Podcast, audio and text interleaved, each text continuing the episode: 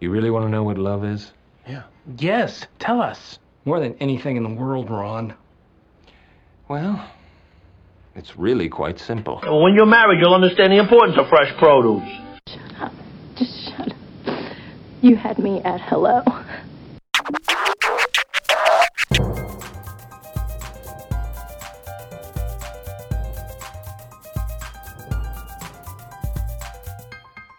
Hey, everybody, welcome back. This is Steve Cooper, editor in chief of HitchedMag.com. I'm joined again with Dr. Noelle Nelson. Hi, Noelle. Hi, Steve.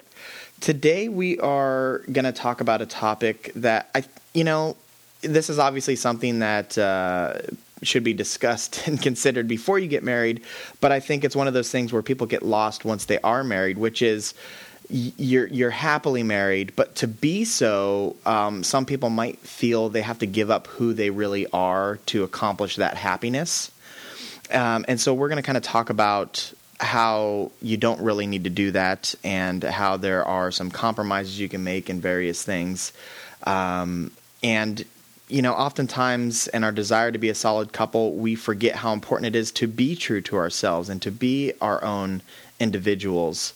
Um, so I guess to to kind of get things going here, Noelle, uh, how do we do it? How do we stay our own person, uh, yet enjoy the benefits and joys of being a couple and that togetherness?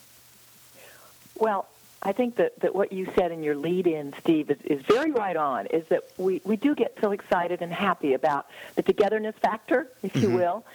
Um, is that sometimes we, we get scared of, of being ourselves or expressing our preferences and so forth for a whole host of reasons. And yet, that is unfortunately a real marriage killer because you married your spouse, he married you for who you are as yourself. And that's something precious to nurture. Um, so, what you want to do is look upon those things that you prefer that are different, perhaps, from what your spouse likes, as a way to expand who you are and not something you have to kind of weed out of your personality or, oh, you know, I used to go to the ballet and I can't do that anymore mm-hmm. kind of thing and just leave it by the wayside. Because it's not an either or. It really isn't. I mean, okay, so he likes country music and you like jazz. Yeah. Okay, that that's common in in in you know music and and food taste and stuff like For that. For my wife and I, a lot of it's movies. Okay, You know, I like go. I like the big shoot 'em ups and and and Sure. and she, you know, if it's got the violence and the gore, she's not really into it all so much. right, and and she's going to want the, the the the romance and the um the nurturing and the softer Yeah.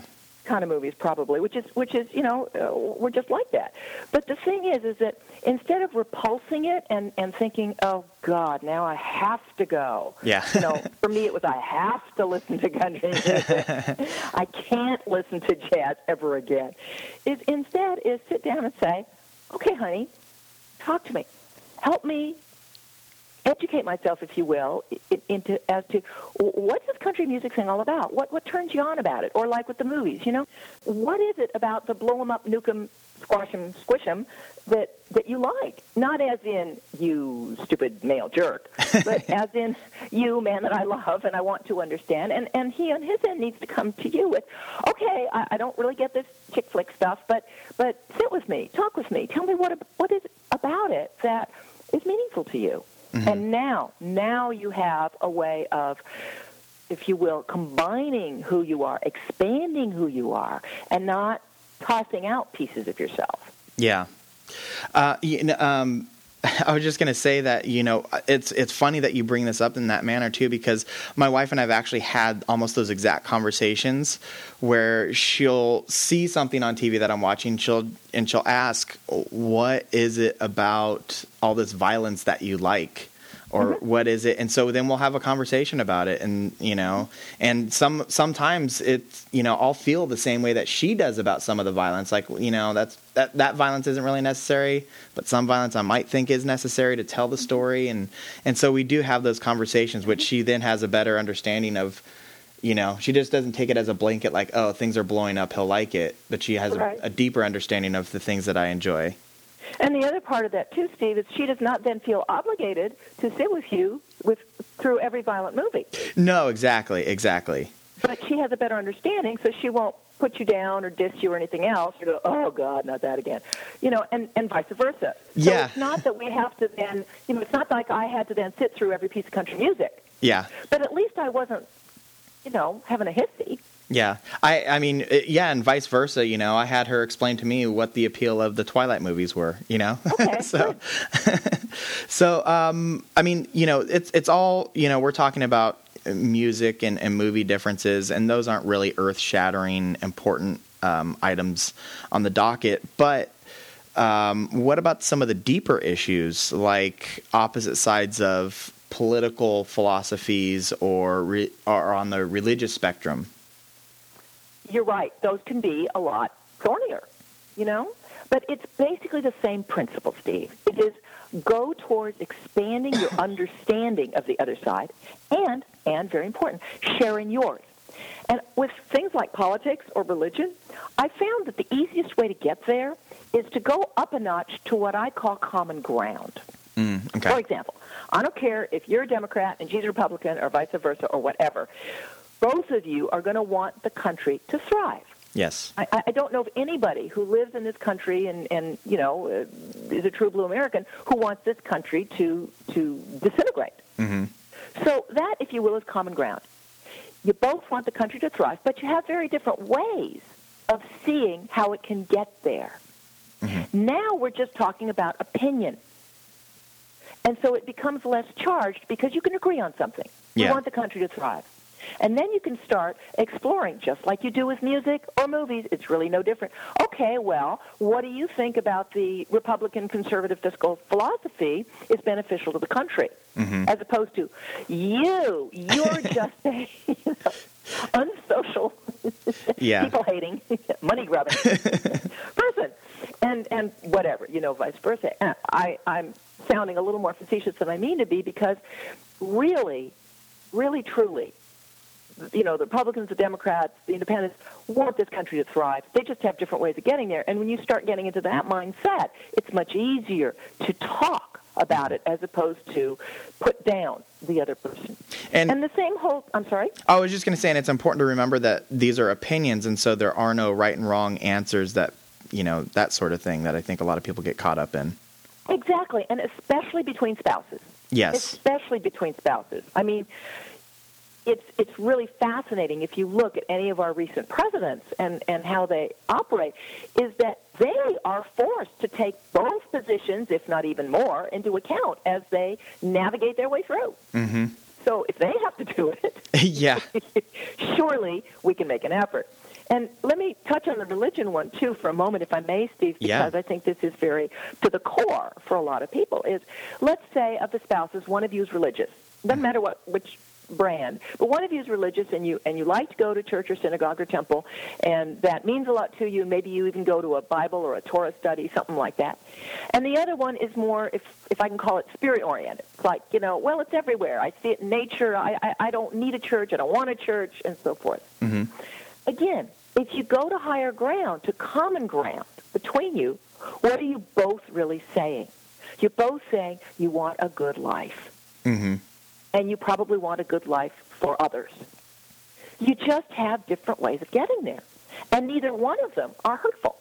It's not hurtful to go to a church or a temple synagogue. It's not hurtful to sit at home and just kind of bask under the trees. Yeah. It's different, simply different opinions. And your point was very well made, Steve, which is opinions are simply ways we look at things. They're not right, they're not wrong. And and so when you're you you you begin to then understand rather than defend your position. Um, I mean that really sounds like there's a, a, an attitude shift going on there. There certainly is, Steve. Because the thing is, when we- when we defend, it's because we feel attacked, and our natural impulse is then to attack back. We either dismiss the other person's point of view, or we devalue it in some way and say, you know, something like, "Oh, that's all baloney. How can you think that? That's so stupid." We do things like that, which do what to the couple? They separate you. hmm And yet, all you're trying to do here is respect your individual differences. Yeah. So coming back to that, so it is an attitude shift, and if you veer towards understanding rather than towards defending, what you'll find is you can both be yourself be a couple. That is what we're striving for. And you know, this is something we talked about in the very beginning of this, which was you know, when you guys were first getting together as a couple, it was those differences that really drew you together in the first place. And I think a lot of times when people get into those heated discussions or arguments, that they forget that it was it was those differences that first attracted you to that person. And so, why why would you put them on the defensive for who they are? It's an unfortunate human tendency that we are attracted to what we need. We need someone to expand us beyond who we are. And a good couple, you bring out the best in each other. Mm-hmm. But unfortunately, once we get in there, we tend to want to clone the other person because it's easier. It's like clone ourselves, I mean, as Yeah. the other person. Because it's just easier when you sit down at the tube that both of people want to watch the Discovery Channel. It's a little more challenging when one of you wants to watch Lifetime and the other one wants to watch Sleuth Yeah. you know, or the same thing in the, in the voting booth or whatever. So it's it's more that you know we kind of fall into that. Well, it makes things easier, but easy isn't always what makes for a thriving couple. Yep. And and sometimes respecting what the other person feels can be challenging. Um, like, let's say when you feel you need some alone time, uh, but you're afraid of bringing that up because you don't want to hurt your spouse's feelings. Yeah, and you know that can be very true. Often during the courtship and even the first few mar- years of marriage, we'll kind of um, set some of those needs aside in in just the joy of, of being together and wanting to make the couple work and all that. But then those needs, if they're if they're deep, will come back. And now you know you've gotten into a habit where you don't jog every morning or you don't take that alone time or whatever, and you're you're kind of scared of bringing it up.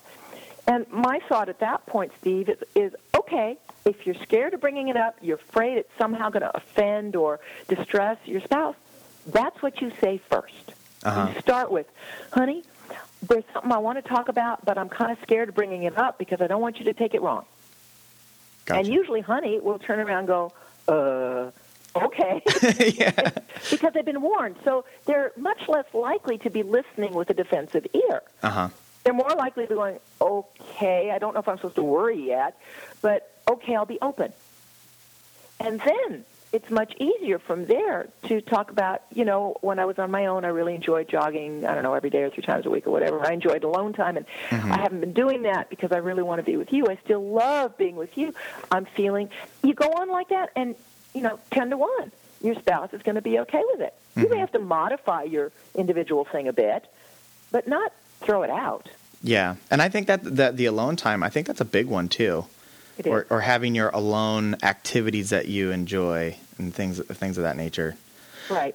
You know, like for guys, it's often you know that baseball game on Saturday afternoons with the, with the guys, and for a gal, it may be you know her quilting circle, or or just literally taking a walk by yourself because that just feels good. Yeah. And if you bring up right away, I'm I'm I'm I'm afraid of bringing this up. I'm afraid of talking about it because I don't want you to think somehow I don't like being with you. I I don't I love you less, which is a big fear. Um, talk it through. Talk it through. Okay. I mean, so I mean, when when you keep you keep bringing this up, it's you know we got to talk about these things. You got to express your. I mean, we're really talking about good communication here. Yes, we are. and it's, you know, what you give is what you get. In other words, if when your spouse comes to you saying, you know, I, I, I, I haven't wanted to do it, I haven't wanted to take time away from us, but gee, I'm kind of feeling like I need to go out and, you know, do stuff in the garden or raise a, a potato bed or whatever it is that he, that he wants to do on his own, then you give that to him. In other words, it's, it's a two-way process. That's good communication. and and you know and letting them do um, their own thing um, is it okay is it appropriate for you to jump in and say oh you know that sounds like fun uh, would you mind if i participated with you or Absolutely not. That's perfectly fine as long as you're okay with the other person saying, hmm, I kind of like to do this on my own, or, hmm, yeah, that'd be fine some of the time, but some of the time I'd really like to be on my own. okay So, you know, sometimes it's, it's very much a, a thing where you end up doing it together, but sometimes it's a thing where you need to respect that the other person is simply trying to be more of who they are to share that with you, not to somehow wall you out, but to bring to you then the richness of who he or she becomes because of doing that activity. Yeah, and I think a lot of times, um, like and getting wrap kind of wrapping this whole thing up a lot of times we forget somebody might have been doing this for 10 15 20 30 years before we even met them and Right. they have that's their solitude that's their alone time that they kind of get into a room and paint or draw or play music or whatever Right. and and that's their and they come back to you place. refreshed and and bigger, if you will. yeah yeah exactly Yeah. So, uh, Noelle, um, I, I think we have uh, helped people become their individual selves comfortably again. Um, I certainly hope so. so, uh, that's going to wrap it up for us this week. So, thank you very much for your time. Thank you, Steve. It's always a pleasure. It's a pleasure, too, on this end. Um, and for you guys listening, you are listening to Dr. Noelle Nelson, who is a relationship expert, popular speaker, and author of nine best selling books. Her most recent is Your Man is Wonderful, and you can find more on that book at yourmaniswonderful.com. You can also get more information about Noelle at her website, wonderfulmanwonderfulyou.com, and that's all spelled out. And you can follow her on Twitter at Dr. Noelle Nelson. And uh, you can follow me on Twitter as well at Hitched Media. And uh, lastly, before we go, um, I mentioned this in the last podcast. Um, this is actually probably new for you, Noelle. We just launched a, uh, a shop on the Married Life Network. Oh, Um, yeah, it's with uh, Cafe Press, and so we have, um, you know, so you can share your hitched love out there. So it's got all sorts of stuff. It's got T-shirts and sweatshirts and bags and water bottles and, you know, you name it, it's in there right now. And we're adding new designs all the time. So check back often. And um, if you have any ideas, um, we're we're happy to implement those as well. So give it a give it a look and uh, let us know what you think. Sounds fantastic. Thank you. Uh, so, uh, one last time, Noelle, thanks again, and we'll do this again soon. Thank you, Steve. Okay, take care, everybody.